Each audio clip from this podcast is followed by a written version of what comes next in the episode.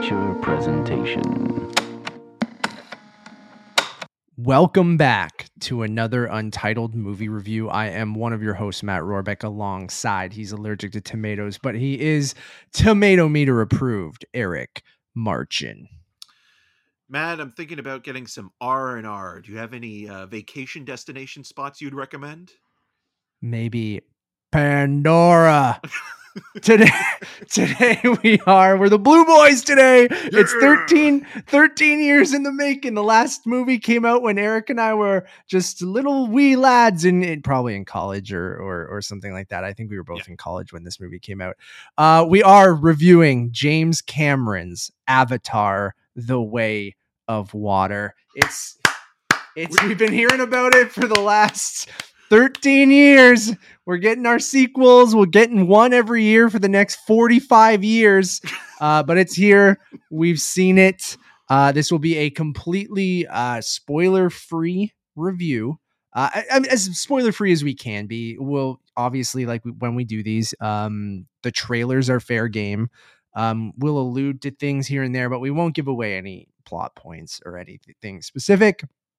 And then before we get started, I want to be very clear on the version of the movie we're reviewing today, because this should be an interesting conversation, and we might even do a spoiler cast second review maybe later uh, next week uh, with updated thoughts, because the version we saw was the Dolby Cinema. Uh, we don't have that in Canada, but think like um, Ultra A V X here in Canada if you're Canadian.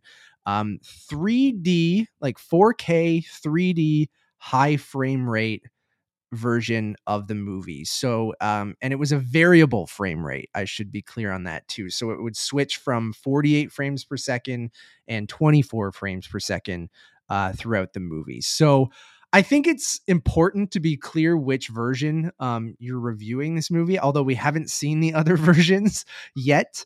Um, I just think you might have a completely different experience based on which format um, you see this movie. And I think this has been talked about even way back at CinemaCon, where Avatar: The Way of Water is coming out in the most different formats than any movie ever of all time.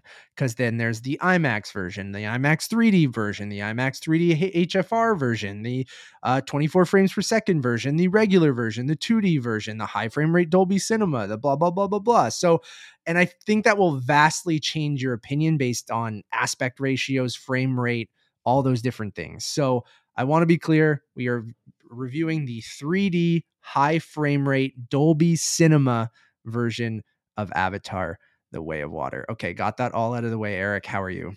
I, I'm good, Matt. I'm good. I, I think you were as clear as water. Um, so with, with that in mind, like, yeah, it's it's one of those things where we're reviewing the version we saw.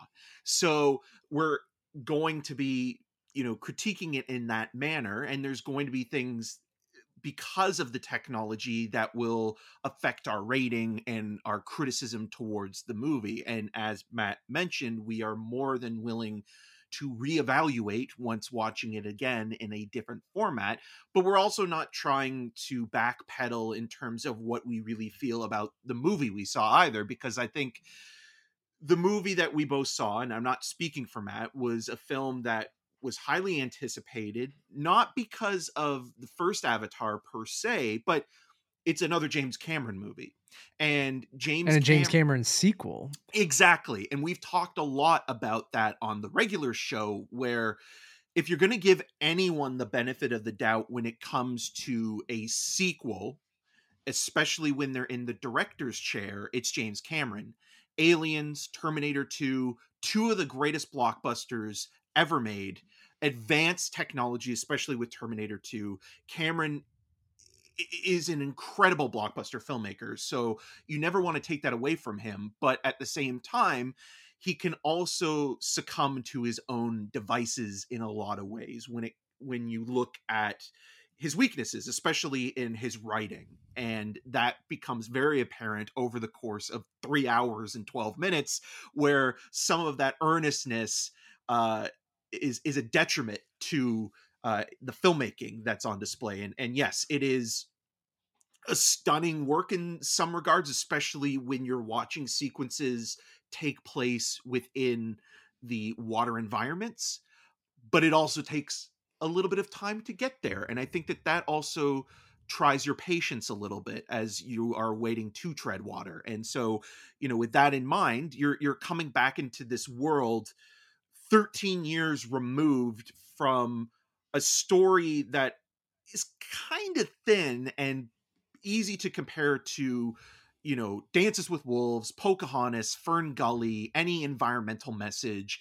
And when you're when you're looking at that, those are the references you're making. You're not making the references to, oh, I can't wait to see see what Jake Sully is up to again, or Jake Sully, uh, or or Neytiri, or any of the other characters. I mean, you know the actors, but not the characters per se. So it, I understand with Cameron writing the script from the point of view of like, okay, well, we have to, you know, get you back up to speed, even though they did re-release the first Avatar in theaters back in September. Matt talked a little bit about that on one of the regular shows as well. I thought it ripped, man. I was someone who did not like the original Avatar that much. Like, I thought it was fine. Again, all those criticisms you said feel like it's, we've seen this movie a hundred times before. I hated three D, um, which you'll see a trend here for something else. um, uh, I thought the story was very thin. The characters forgettable. Uh, the tech was, you know, at least from the C G, was incredible, but it just, I, I was one of those Avatar haters.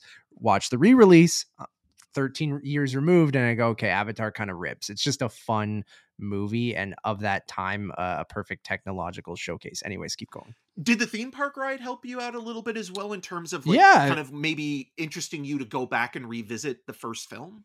Yeah, we can talk about that a little bit more later after we get our thoughts on this movie. But yeah, Pandora at Disney World, um, definitely, and that ride, um, Flight of Passage, um, definitely made me go, huh, was I wrong about Avatar? Because it was great. And, um, you know, I think I was wrong about Avatar. I think the first Avatar movie, maybe not the greatest movie ever made, but like a very enjoyable, you know, solid movie. Anyways, well, that's I, the reason why I also bring that up now is because that is the only aspect past the film that's kind of permeated pop culture, is the theme park ride for the most part. You look at, you know, Star Wars or Marvel or the Harry Potter series, they have been consistently around for, you know, decades now. And, you know, people have acclimatized to, you know, the characters and the world building, and they've been kept in the public consciousness, where Avatar has had one movie and then a thirteen year gap. I mean, some people could call this, you know, a legacy sequel, even though it's really not, because it's going to now be released, you know, every other year. Though. But it, but it, it is and it isn't. It's it's one of those things where it's like, it's a weird kind of thing, because we're gonna get more of them, and I wouldn't call part three, four, five, and how many. No, I know, but you would call way. Jurassic World a legacy sequel, yes, and then the the rest of them not, right? So right, well, there is that aspect as well, and so, you know, revisiting Pandora and and following uh, Jake Sully and Neytiri uh, again, it takes a little bit of time getting into. So you have those characters who, you know, form this this bond and and have, you know, a romantic relationship, and now they're expanding their family. They have four kids, um, and it's sort of them kind of living happily uh, in the forest. And there there's one moment in this movie that I did actually kind of like, and I found very inventive, where you see it sometimes in movies, and it reminded me a little bit of The Hunt uh, for Red October, where, um, you know, Sam Worthington's character is talking about how he adapted to the language, and mm-hmm. how, you know, as soon as he kind of started to get it, it was as natural as English. And it kind of transitions in a way that's kind of like in The Hunt for Red October, when you hear the actors speaking in Russian and then it goes out into the mouth and out again, it's, it's in right. English. It's kind of like that. So you're following, you know, this family as, you know, they're living their life, but at the same time, you have the threat from Earth coming back to Pandora, the Sky People, as they're called, um, trying to take up the natural resources.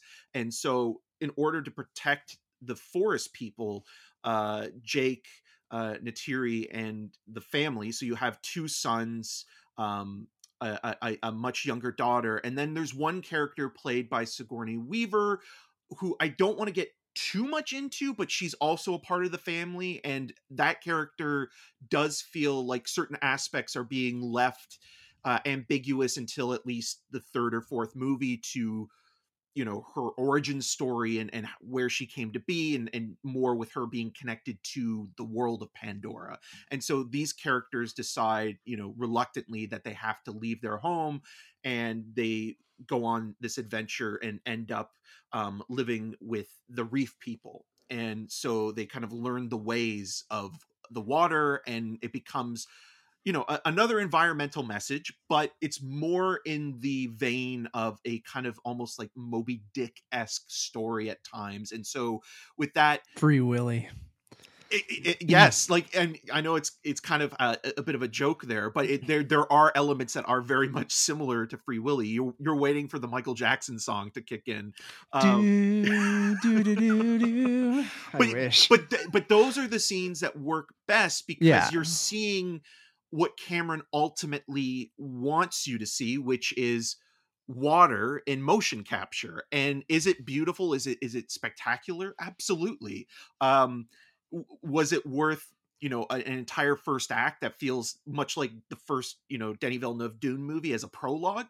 No, it's it's it's one of those things that it could have gotten there a lot quicker. And once you get there, you know, you're still kind of repeating a lot of the things that you've seen in previous James Cameron movies that are done better. There's this feral boy that also lives on uh, Pandora, um, Spider, who's basically just Newt two point oh. And again, with all the, the visual grandeur this movie has, it's kind of overcompensating uh, for a lack of story and, and originality. It just kind of feels like a very thinly drawn narrative that's also repeating basically what the first film did, and not any better um, or or interestingly. And I think in that definition, it almost is pretentious. You know, it's not pretentious in an art house kind of way. It's not pretentious in like kind of, you know, a different style of filmmaking, but it is pretentious in Cameron believing that, you know, three hours and twelve minutes of your time spent mm-hmm. in this world is is worth it.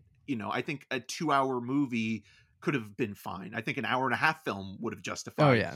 you know, the length of this. And so with that, I think the, the the the fundamental aspects of this story don't work. And you can rave about the tech, which some people, including us, I think, will feel that the high frame rate is a lost cause. But you're just watching this thing and you're kind of thinking to yourself, it's never inviting me in emotionally, and you're never connected mm-hmm. to the characters. You're never able to connect your own ponytail to the characters. And, and some Gross. of the storylines are worth developing, but they don't go anywhere. And you could say, oh, well, you know, the sequels will, yeah. will get into that. Well, it's like, and no, that's the Dune problem again, right? That's, yeah. It's a three hour and twelve minute movie. Give mm. me a complete story. I think they like, okay, I'll jump in now. You yeah. you popped off, and I appreciate it. I agree with everything that you're saying, man. And first, franchise filmmaking, I mean, which is what James Cameron, um, you know, he's great at it, and he's really trying to do that here with Avatar, is give you the same thing, but do it slightly differently. And that's not always a great thing. And in this movie, I think that proves that. It is essentially almost the same movie um, as Avatar, same villain, um same kind of issues for the most part. They add in some like like you mentioned, some, you know, whaling industry kind of uh environmentalism, animal kind of uh, vibe to the whole thing too, uh but it's still about, you know, these people from Earth coming in and trying to take over uh Pandora, which is the same thing as the first movie. Yes, they're looking for a specific resource in the first movie. It's slightly different here, but that's what I said. Give you the same thing, but slightly different. Um, I will preface all of this again, where I, I will start off by saying I am excited to watch this movie again. And that might sound weird based on everything we're probably going to get into, and we might be in the minority with some of our thoughts. Um, but I'm saying this because I'll go into the tech side, because I think you covered a lot of the story issues and things like that. Um, the high frame rate, we got to talk about it. Um, my least favorite thing in this movie, almost to the point of where it is unwatchable for me. And I almost don't trust my own opinions on this movie, because like a lot of the story stuff, I completely agree with you. Like, I couldn't get emotionally invested. I thought it was kind of retreading um, the same kind of things from the first film. And you know, the characters aren't super compelling. And, uh, you know, again, you just bring back people for the sake of bringing them back. And it just feels kind of, you know, shoehorned in there because you wanted to work with Sigourney Weaver again, or you wanted Stephen Lang to come back, and all of those things just go, okay, why why couldn't you do something different there?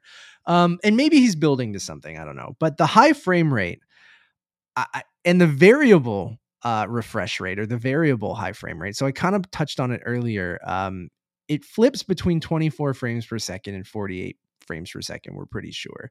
Um, so if you've seen movies like uh, Billy Lynn's Long Halftime Walk, the Hobbit films, Gemini uh, Man, Gemini Man, um, and if you saw those in high frame rate, I-, I feel like at this point you kind of already know if you like the look of that or you don't. And personally, uh, I'm speaking for myself and uh, Eric, based on our conversations, I can say you agree with me. Uh, we hate it, like absolutely hate it. And I, I walked out of Billy Lynn's Long Halftime Walk. Uh, I struggled to get through Gemini Man. Uh, I thought the first Hobbit movie um, looked atrocious in it. And it is one of my least favorite things since three D um, to be introduced into modern cinema. So James Cameron in the first one introduced, not introduced, but made three D the most mainstream thing ever. And it got implemented into every movie. And in this movie, I feel like he's really trying to push this high frame rate thing. And I understand the idea of it. Uh, Eric already mentioned all the water scenes. So it takes about an hour plus to get into, you know, the reef people and into some of those water sequences. Um, but when you're watching the movie, it's almost like, oh, I understand why he wanted high frame rate. Is for the water sequences.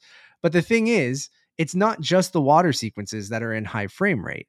Um, the, in the water during the high frame rate, it has this very smooth look that feels natural to being underwater. Um, the thing is, anytime they're above water and it's either in a dialogue scene or an action sequence, whether it's someone flying through the air or they're shooting guns or, you know, fighting, um, when it switches to high frame rate, um, it's got that soap opera Best Buy Uh, T V motion, motion smoothing. smoothing look to it that just looks awful. And then on top of that, the variable refresh rate, which in concept I thought would be a great idea, um, going, oh, you know, dialogue scenes will be in twenty-four frames per second. Action sequences can be a little smoother in forty-eight, is completely distracting, um, to the point where I couldn't focus on the movie because all I could think of was going, oh my God, I I hate how that looks. And then you go, oh, it's back to twenty-four and that looks pretty good. Um, or that shot looks stunning. Oh, but now this looks like a PlayStation nine video game or a theme park ride. And like, I love video games and I love theme park rides, but that's not necessarily what I want in a movie. And you can, you know, talk about certain movies feeling like theme park rides, and yeah, there's a good blend, but it still needs to feel like a movie. Um, And this does feel like an experience for sure. Um, but that experience, I think, was sullied uh, because of that distracting Mark Rylance flipping, flipping back and forth between forty-eight and twenty-four frames per second, to the point where I'm like, I don't even trust how I feel about the actual story or the execution of the narrative because I was so distracted by the visuals. And that's why, I, uh, going back to my original point of, I'm excited to see the film again, because like, I do want to see it in, in the way I like seeing movies. Maybe it's not the way James Cameron intended you to see this movie. He prefers you to see it in three D high frame rate. That's what he wants. Right. But it's all going to be subjective. And I just, I, the high frame rate just ruins stuff for me. It ruined all those movies I mentioned before. I've never really even wanted to go back to those movies, but this is something I want to see in two D forty-eight or sorry, forty-eight, uh, twenty-four no. frames per second and just see it normally. I'd even take three D twenty-four frames per second. As I do think the three D looks good. I think the movie looks absolutely stunning at times. In the moments where it, you get a close-up um, of one of the characters doing something, or, or a, a close-up of their face, or them, like even that that shot's been in the trailer of them riding uh, the sea creature. I, I don't know the names of any of these things. Um, and like the close-up of like putting the straps around their hands and like latching in and stuff. Like some of that stuff looks jaw-dropping, like just incredible. Um, but then you'll flip and scenes seem like to haphazardly switch back between high frame rate and non-high frame rate. And it doesn't even, like, to me, make sense when they choose to use it and, and don't. Like, you could have easily just gone, underwater scenes are going to be high frame rate, and then the rest is going to be twenty-four frames per second. But it seems like certain sequences might start in twenty-four frames, then it cuts and it's in forty-eight, and then it's back to twenty-four. And I brought it up as, like, when people would complain about Nolan movies in IMAX, um, when you'd have the two three nine aspect ratio jumping all the way to the IMAX aspect ratio, and then cross cutting between the two, and that you jump back to these two formats and it would be super distracting. I think this is way more distracting than that. Um, and egregious. And it kind of completely took me out of the movie to the point where I couldn't enjoy myself. And I know I'm focusing a lot on that, but it's hard not um, to, right? Because your eyes, your eyes are constantly having to readjust. Adjusting, yeah. And so you're not focusing on the storytelling or any other aspect of the filmmaking other than, okay, this is going from a more hyper realistic looking kind of depiction of this reality that's on display to something that's more classic that your, your eyes are, are, are more commonly exposed to when it comes to watching a movie. And so when you're, when you're watching this from, from the point of view of just somebody that's not a tech expert, even though you might not be able to articulate it as well as Matt just did, you do notice it, you know, like it, at least with Billy Lynn and, and Gemini Man, it was consistently awful where it was in one, you know, format through the entire the whole time, movie yeah. where this can, is, is changing up so much. And, and, and again, to, you know, your point of what you just mentioned, it's never really deciding like, okay, this makes sense to help the narrative or to, you know, build on something. Like it, if it was all underwater, I would understand that, that change, but it's changing at times where it's in a close-up or when, you know, a character is just moving around an environment in and the it's jungle un- yeah it's the, unnecessary the, yeah. at, the, at, at those moments. And yeah, the texture and and, and the, the the detail is is the incredible fidelity is like yeah yeah it's beautiful looking, and and the neon, you know, it, it's it's it's all breathtaking in its in its you know grandiose vision. But you you, you can't make a movie like this and just rely completely on the tech, you know, I, I, as simplistic as Terminator two is, you know, it's, it's a story that works because he, you know, he understands the action beats so well, and he's able to kind of craft, you know, a, a great piece of filmmaking within, you know, the then modern technology that he was working with. And yeah, it's dated now, but it still works because, you know, the story, you know, is, is simplistic in a good way. And, and, and again, I sound almost weirdly hypocritical saying this, but it works because Cameron is playing with archetypes more so in, um, Terminator two, and, and that the Terminator movies weren't ever supposed to become anything else after Terminator two, where this does feel like he's trying to flesh out an entire world and, you know, build upon generations. Set things up for the future and, and things like that, like more and, of that episodic style. Yeah. Of, and of you things, just yeah. don't have any real connection to those characters. And even the performances themselves aren't all that great. I think Zoe Saldana is fine, but like Sam Worthington is kind of a blank slate for the most part. I, like I think that's Stephen why he was Lang, originally kind of chosen too. Yeah. And he was in the first one and he is in this one. Uh, there's not really much growth there, even though they try a little bit, but like, yeah, I agree with you that Sam Worthington, I think, was probably cast for partially that reason, to be that blank slate, because you want to know the character of Jake Sully and not like, I know they originally thought, wasn't it like Matt Damon and or someone else was up for the role? And yeah, and well, he's, he's, he's an audience um, surrogate, right? You're seeing the yeah. world through his perspective. And I even understand the perspective of going, okay, it's mostly the same movie, but now Jake has a family to protect, right? And it's all about and it's in water in this one. Yeah, and now they're in water, which I'm sure the people, I know Disney owns the property now. When they when they built Pandora, they didn't, they just licensed it at Disney World. But I'm sure they like they built all the hills of Pandora and the floating mountains and all the jungles, and now they're like, fuck that, we're in the water now, baby. And you're like, they're like, what? We just we built this whole whole land, and now you're just going to say they're water people now? And like, we have this ride where you fly a banshee, and, and like, they're like, well, you better make it in the fucking water now.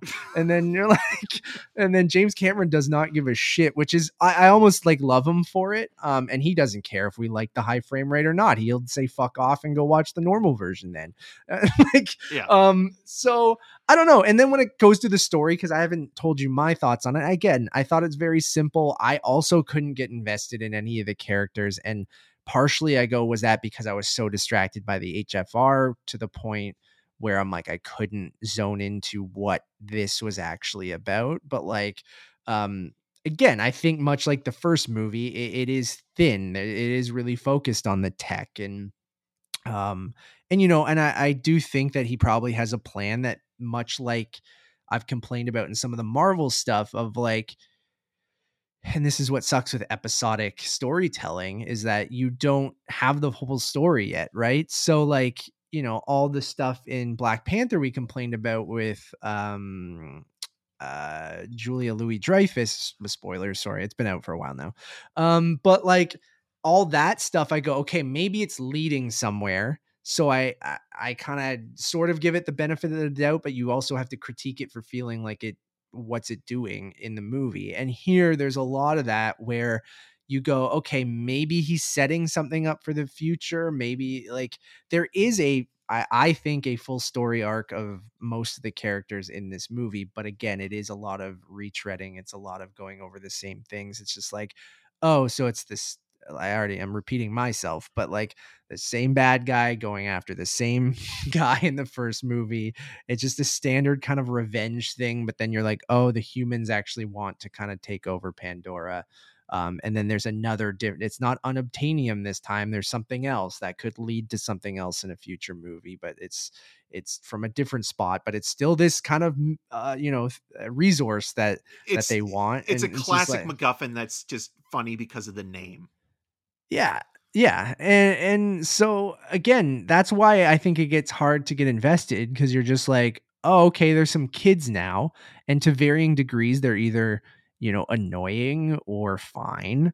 Um, and the movie does very much feel like Avatar: The Next Generation at, at times, which does have that legacy sequel kind of vibe to it. But because you're introduced to all these characters when they're already in their kind of teens in this movie, Um, and seeing them only for the first time in this film. Yeah, that's what I mean. Like, it almost feels like I would have liked to see them in a movie at, when they were younger a bit. And then like you grow into them and then they have these big moments in this movie. And then some of the emotional beats might hit a little bit harder, or, you know, Spider's not as annoying, or, you know, the Sigourney Weaver character's not as creepy as it comes off at times. Yeah. And like uh, things like that, or even being introduced to the, the reef people, like in the last movie, like a lot of it feels like retconning, um, just because you wanted to build out this world more. Like you didn't, you, you built out Pandora, but then you never, I don't think they mention that there are different, like, you know, tribes that all kind of live on different areas of Pandora. Right. Like, well, they talk they? about, they, they, they talk about in terms of the derogatory sense that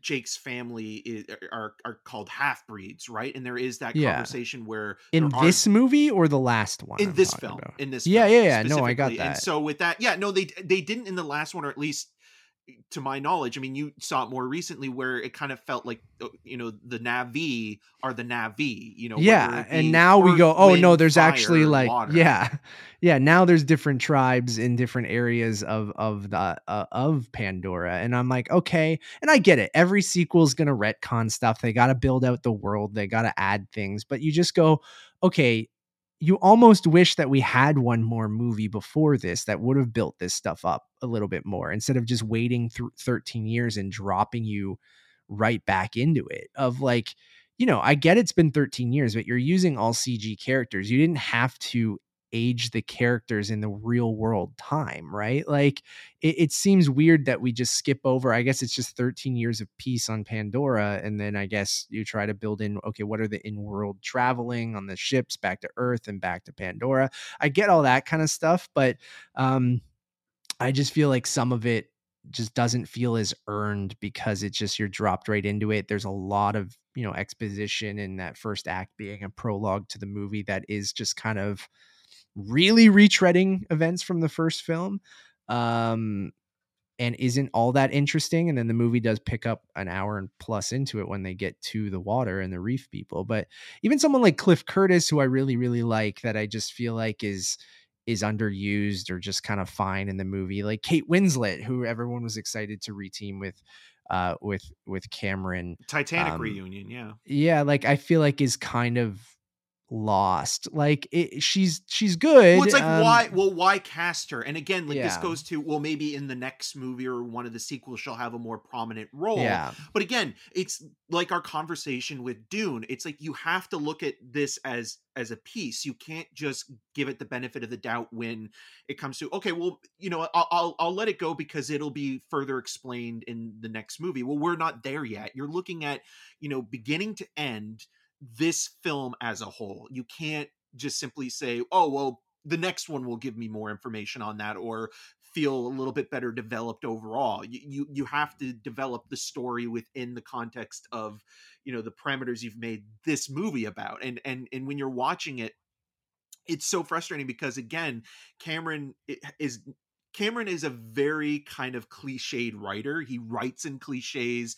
Um, he's dealing with things that are, are absolutes, um, you know, and, and machismo always seems to kind of be, and that's fine. But... No, no, it, it is. And there's some interesting stuff there with, like, again, the family dynamic where you have, you know, one of the sons played by Britton Dalton wanting to kind of, you know, follow in the footsteps, but feeling like he never lives up to his father. And then the father, you know, who's now a Na'vi, you know, living in the Avatar body, um, you know, basically integrating more into the Na'vi society, but still running his family like a military unit. And, you know, like that kind of sort of loosening up and, and, and becoming a little bit more relaxed over time, I think is something Cameron is grappling with himself, where like you look at how much of a perfectionist he is as a filmmaker in, in order to develop, you know, groundbreaking technology and, you know, taking the time to, you know, tell the story in the way that he wants to. He's in complete control of every aspect of this movie. The film that you are watching is the movie he wants you to see. There's,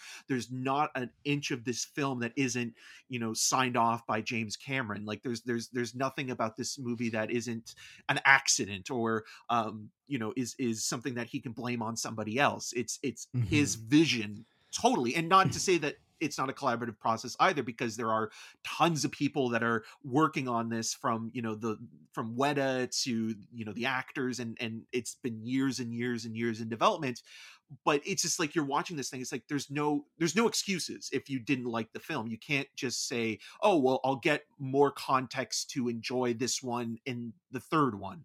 It's like, no, you have to, you have to give me something in this in order to flesh out the story you're telling now. You can't just simply use that as an excuse. And there are some things in this that are left ambiguous to, you know, Sigourney Weaver's character, for example, and and how that kind of plays out. And you mentioned the kind of the creepiness as well with, you know, the Licorice Pizza-esque thing going on there. But um yeah, like again, like it's it's just one of those movies where you're watching it and you're thinking to yourself, man, this took thirteen years to make. And while it is uh, nice looking in terms of like a demo disc and things like that, you know, is it, is it really that much better than anything else we've seen in the last few years when it comes to technology? You know, we were talking yeah. about this afterwards, and you mentioned that, you know, like in a way, you know, Cameron was ahead of the curve when Avatar came out, but now it feels like technology has met, or at least this technology has kind of met him, or kind of finally,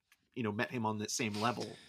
Yeah. I feel like tech, the tech has kind of caught up to him. Obviously he might still be the best because he's given the time, right? Like uh, whether it's a video game or a Marvel movie, or I don't know, another movie that uses heavy use of motion capture and, and C G, they're not given thirteen years like Cameron was to kind of, Um, really nail his vision. Um, so that's why, you know, this movie probably looks leaps and bounds better than most Marvel movies and most other heavy C G movies. Um, that being said, I do feel like we've gotten closer when it comes to everyone else than what Avatar did thirteen years ago. Um, you know, video games use motion capture um, for uh, their performances for uh, most of the time. Um, similar motion capture style that is used in Avatar, and you can see something like I'm playing God of War Ragnarok right now. Richard Schiff. Feel like, um, yeah, Richard Schiff, who it's great as Odin. Um, and I just feel like the tech, like if you look at, obviously this movie looks better than a P S five game, but art direction and all that kind of stuff can play into this stuff looking phenomenal now. Um, and you look at a character like even Thanos Caesar. in Caesar, I was going to bring up Thanos and Caesar are the two that really stand out to me that are, in my opinion, even better than anything looked in the first Avatar movie, possibly better than anything that looks in this movie. There are shots in this movie that are absolutely stunning, but as a whole, I mean, um, I think where this movie loses me a little bit too is like the including human characters at this point. Like I get you have to have them as the villain, but even a character like Spider being involved in a lot of the movie, like, I just, I don't know if you needed it. And I feel like it throws me off, right? Like when you have a l- real life human running around with these blue Na'vi people um, in the forest and, and, and hanging out with them and in dialogue sequences with them. Um, it doesn't look as bad as something like Thor, Love and Thunder or, or something like that, where you have characters and C G characters and then on really bad green screen or the volume or something like that. But it's still like, as a choice, I'm like, ah, man, if you just made this like a fully C G movie, like I feel like you could eliminate some of that stuff. But then going back to like Caesar and, and Thanos, I, we, I think we're getting closer and closer to, you know, catching up with what James Cameron's doing. So when you watch this movie, I feel like that sense of like wonder is gone, or that like uh, I remember seeing many people seeing that first movie, which I think is why it catapulted it to being the highest grossing movie of all time, is one, the three D technology, and just like it was the best cartoon you've ever seen, essentially, right? And it had been um, a while since Cameron made a narrative feature a movie, film with yeah. Titanic, right? Yeah. And I I mean that's part of his M O too, right? Like it's it's part of his marketing, right? He only makes a movie every decade, right? Like that's partly why people go out and see James Cameron movies, is because you well, put maybe the director he ghost directed um, Alita Battle Angel. Alita, yeah.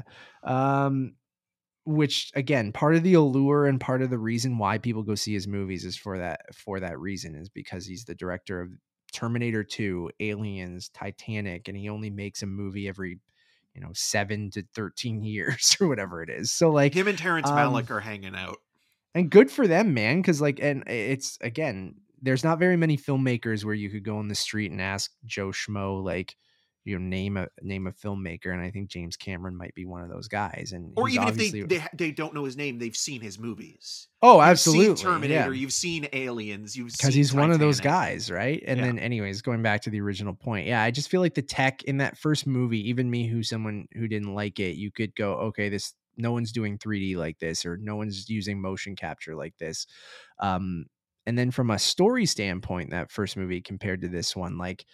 I personally felt like that sense of wonder and discovery that you're learning about Pandora, just like Jake Sully is when he's going there for the first time and, and meeting these people and learning about their culture and, you know, ultimately wanting to become one of them.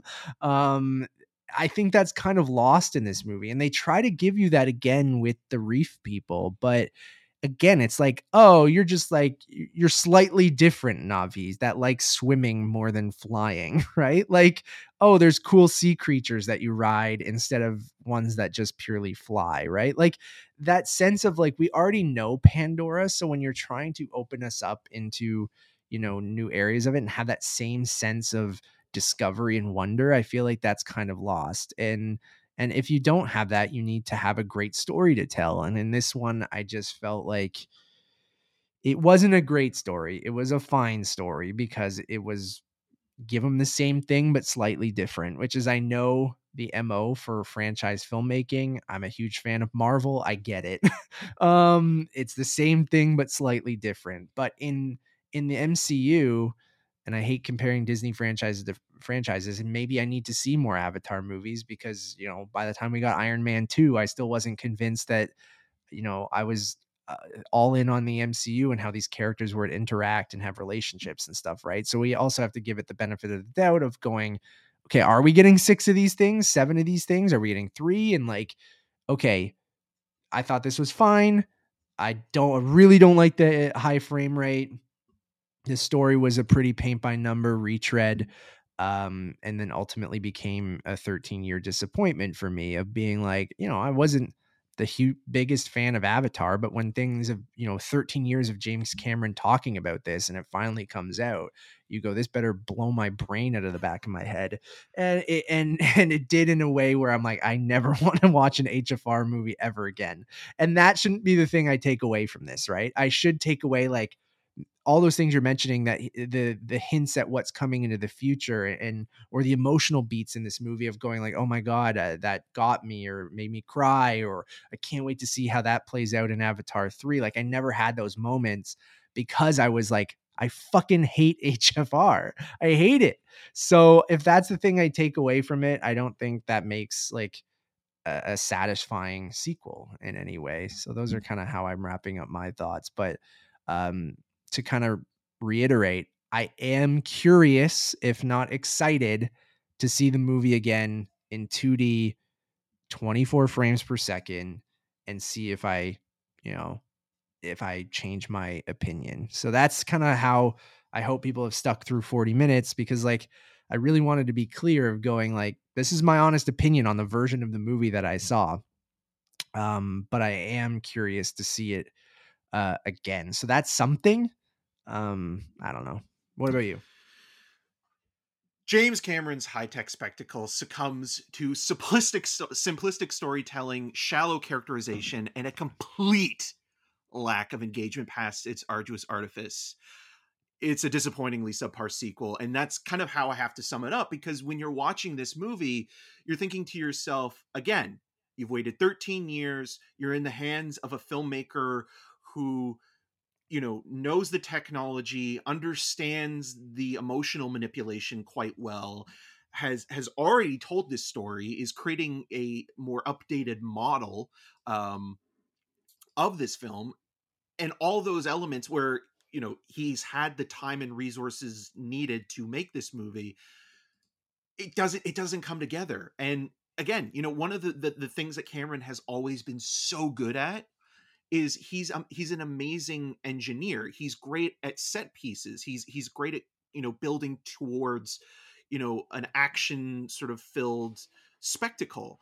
But you're so distracted by the high frame rate that you're you're never able to appreciate it. You know, you're you're you're trying to adjust to the continual uh you know modulation between the two. And so with that, it's like you need it's almost like we do need to see this again, and, you know, have a review for a movie that will be, you know, in three D and in twenty-four frames per second than the version that we saw, because the version that we have watched does not I do work. Not recommend. I, no. I agree.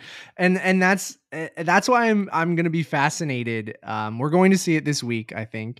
Um, and we will do, I do want to talk about it again, because I, I think comparing the two versions will be really interesting. And Um, maybe we fall on the side of of feeling the exact same way, um, saying, oh, you know, the story still doesn't quite work. I couldn't get invested in the characters and, and things like that. Or I go, you know what? I was able to sit and just watch the movie and I get it now. That last act, because I do think that there are some set pieces in there that have the potential to be to be great. And I remember in the moment thinking, oh, there's some cool things here. It's just, but when you have this one thing that completely ruins a movie for you, it, it it's hard, and you have to fault the movie for it, because he chose to show the movie that way to me. So, or the studio chose to show the movie that way. I didn't have a choice, right? Like I do have a choice now.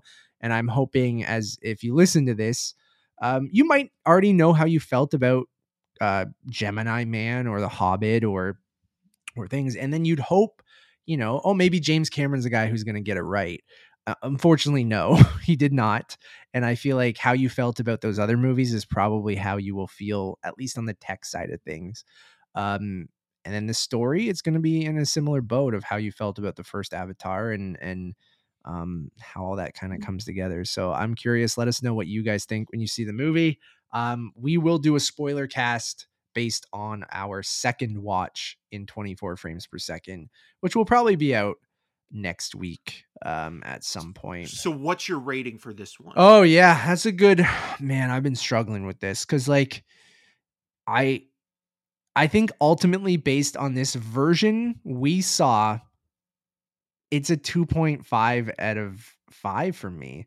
Like, and that that might sound super harsh because ultimately I think the movie is, I tweeted this, very okay based on what I saw, but I lean negative because of the tech. Um, I think this movie could be a three, a three point five, even a four, but I struggled so much with the tech that it bumped it all the way down to a two point five out of five for me. So um, it's like a mixed negative right now um, that could go as high as a pretty positive, but I, I almost, I don't even know how to feel after watching it. it. It fucked me up so much.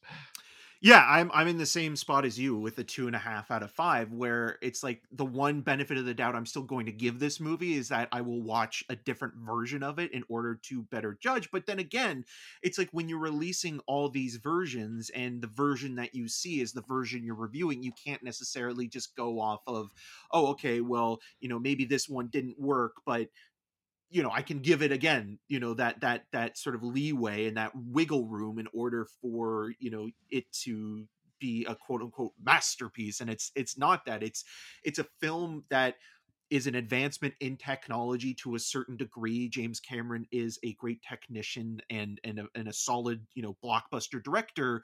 Um, but he's also, you know, very corny at times, and those things all coming together, you know, usually work, especially with movies like Aliens and Terminator two. And in this case, it just kind of feels like a left, like, like a question mark, you know, leaving the door open to, you know, find the version that works, but it shouldn't be work. It should be, this is the version I want you to see. These other ones are like, okay, well, whatever. And, and this is the version that we watched. And it's kind of hard not to, you know, be critical of that, because what we watched was a movie that's almost a struggle to watch at times, and you just kind of look at it and like think to yourself, okay, I know what he's doing. I I, I know the beats of the story. It's it's it's been done before, um, and you just think, wow, that's that's it. You know, there's mm-hmm. there's not much more to it, and and it's not like, you know, impress me, James Cameron. You have to be that guy.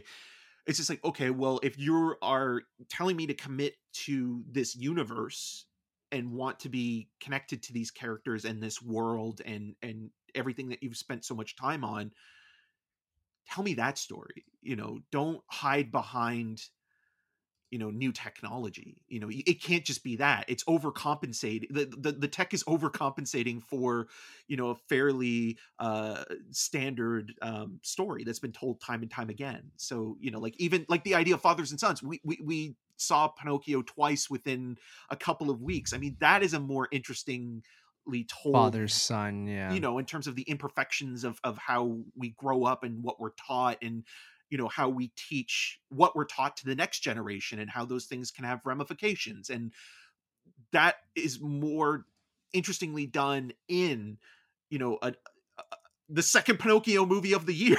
So it's, it's, it's, it's a shame. I, I don't like doing this because I, I really like James Cameron, and I think he is a really good filmmaker. And, you know, he's one of those guys where, you know, he has a reputation, but at the same time, he always usually backs it up. And with this, it kind of just felt like, oh, you know, it's fine. And, and maybe part of it as well as, you know, with the Namor stuff and Black Panther Wakanda Forever, you know, coming off the heels of that might have hurt it a little bit as well. Um, but I still think maybe yeah, I like the Talokan stuff than the Talokan stuff, but I think it's used more interestingly in Wakanda Forever. I, that makes I totally sense. Agree with that statement. Yeah, no, I, I agree with that.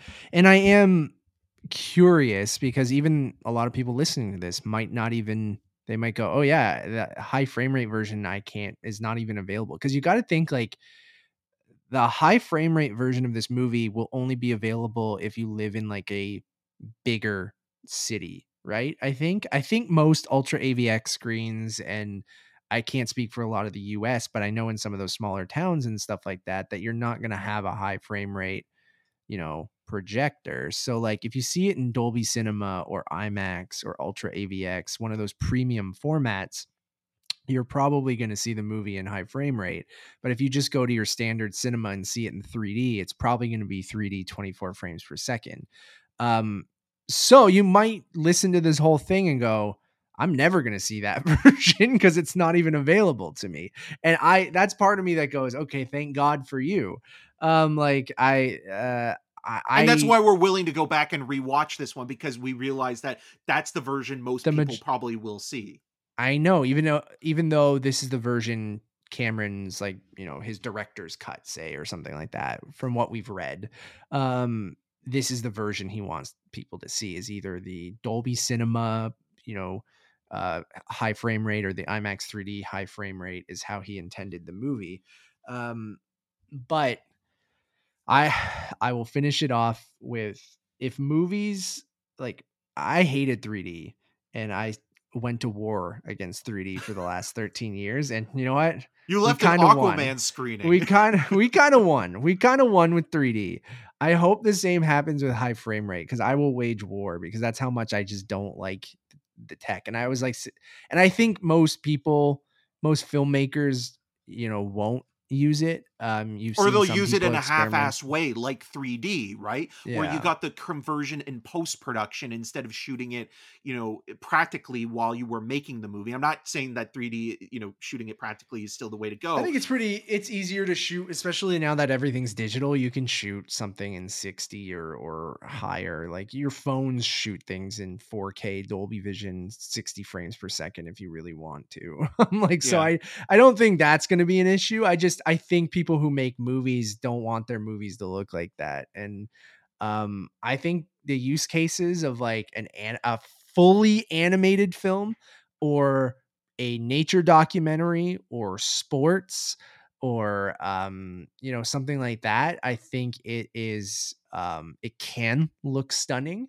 Um, but in the classic way we watch movies, of that, it's always been that illusion of twenty-four frames per second. You still kind of have that, it's motion, but it's got that, it's even in a digital sense, there's still, still a separation, that, right? There's a and tactile it still quality. Looks like a movie. I don't want it to look like I'm looking through a window. I'm still sitting and watching. I want it to look like a movie, and maybe I sound like an old man, and maybe there's younger people um, that love how uh, sixty frames or forty-eight frames looks. Um, because they're used to playing video games in sixty up to one hundred twenty or two hundred forty frames per second on their P Cs, and they like how that looks, right? You see a lot of people who have um, motion smoothing on their T V, and they like how it looks because they're used to it. They think it looks clearer, more H D, right? Because it's smoother. And I'm like, you know, I every hotel I go to, I went to my parents last weekend, and he only had it on like number one out of five Talking on the motion dad, smoothing. Right? Yeah, my dad. And and I was like, that I gotta shut this off. I gotta do it. I gotta down. do this for this. And like, so maybe I'm just becoming like a, you know, I, I just my point is, if this is where movies were headed, where everything was gonna be forty-eight frames per second, I would stop, I would I'd bow out. I'd be like, that's how much I don't like it. And I know maybe you're listening, you go, wow, you focused a lot on it. Guys, that's how much I, I thought this movie is borderline unwatchable, because I did not like it. And that's the movie's fault. It's not, it's just like you showed it to me in that format and I couldn't get away from that. So um, I am excited to see it in, in twenty-four frames, and I hope nothing ever gets made in high frame rate ever again. I, when Avatar three comes out, I will not go to the press screening if it's in high frame rate. I won't. Okay, so Mark, it'll so, be like so listeners, keep this in mind. This is literally the tagline for Aliens. Uh, you know, Matt Rohrbeck versus uh, high frame rate. This time, uh, you, it's war. It is like with three D. After a certain time, I was like, I, I will, I can't do it anymore. I, I won't do it. And you've seen me go to a press screening where they handed me three D glasses, and I went, nope. And I turned around and I went home. And I'm like, I won't do it. And the only three D movie I've seen in the last I don't even know how long, is Avatar, because I saw the re-release of Avatar and I'm like, I'll go see it in forty X. That was a mistake. Should have just seen it in regular. Um, what about Hugo? And... Nope. Didn't oh, you didn't see Hugo in three D. Interesting. No, I haven't forgotten. Dude, I, nope. Wow. You, you, I, I mean, I got to, I got to respect that. That's that you are sticking to your guns. Unless someone, you know, there was that time right after Avatar. People are like, if, if maybe you're gone by this point, but like now it's just a talk about technology, but tech talk. There, there was that time after Avatar when everything, you couldn't see a two D version of a movie, right? Like, yeah. Unless it literally wasn't made in three D. Because it um, made the exhibitors and, and studios more money, right? You yes, because like- they could upcharge. And it was harder to find somewhere that would play the two D version than the three D version. Um, so there was that period of time where I had to see a lot of stuff in three D. But I don't know when that ended. When the, you started when you took getting... a stand. When you started getting the option to see a movie in two D or three D, I don't care if it was shot in three D. I don't care if it had three D in the title of the movie. I was one of those people that was like, don't want it. Nope.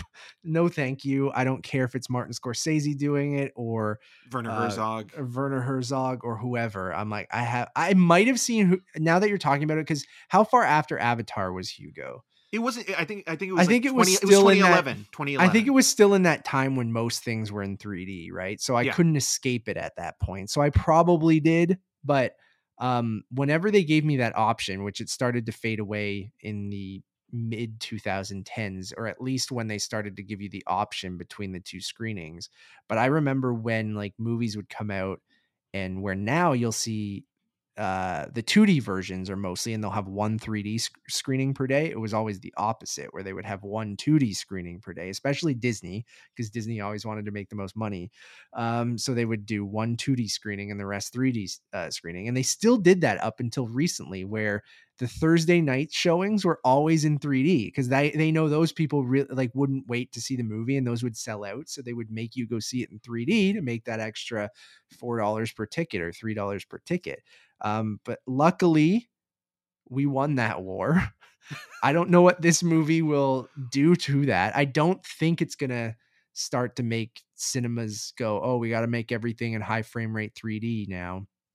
But who knows with James Cameron? Who knows? So, um, well, James Cameron also, you know, when the first Avatar movie had been released, he was even talking about by the time the second or third or fourth movie came out, you know, we would be watching three D movies without glasses, and we're still which watching you had them. In the Nintendo three D S. So right. But in terms it, of the theatrical experience, we're still using them. And that those things are cumbersome, especially like, you know, you had new contacts that you were wearing, and I'm wearing these giant honking glasses, and they leave dents in your nose and and and add more stress and strain to your, your face. They're so horrible for people who wear glasses. It's just if you're prone to headaches or you're you have funky eyes or whatever, like it's just it, it's even when we first started watching it, I was like, my left eye, I'm like, is this the glasses? What is happening right now? And I'm like, I just, I had to like keep adjusting them because I had like a hat or a, or a beanie on, and the way that our chairs were things, you have to have them like directly centered. And I'm like,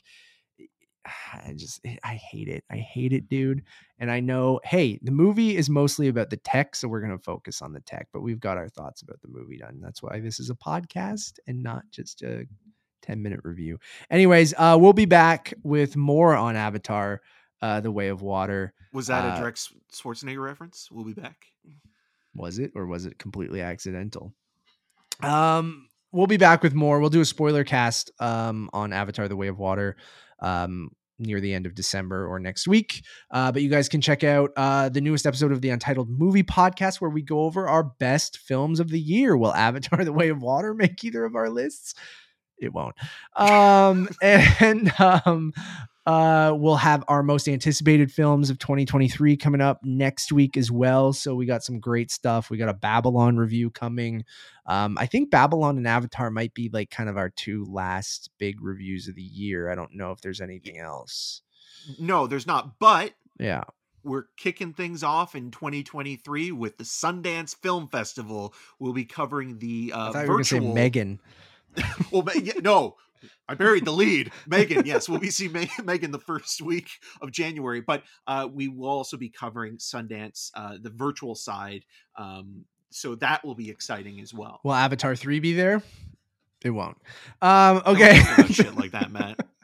Um, one stop shop for everything. Head over to Letterboxd, uh, untitled underscore movies. Uh, you'll be able to find everything there, and you can follow me on all those social medias at Matt Rohrbeck. And I'm Eric Marchin. You can find more of my video reviews on rogerstv.com slash cinemascene and on the social medias at E M six two one one. Until next time, stay hydrated.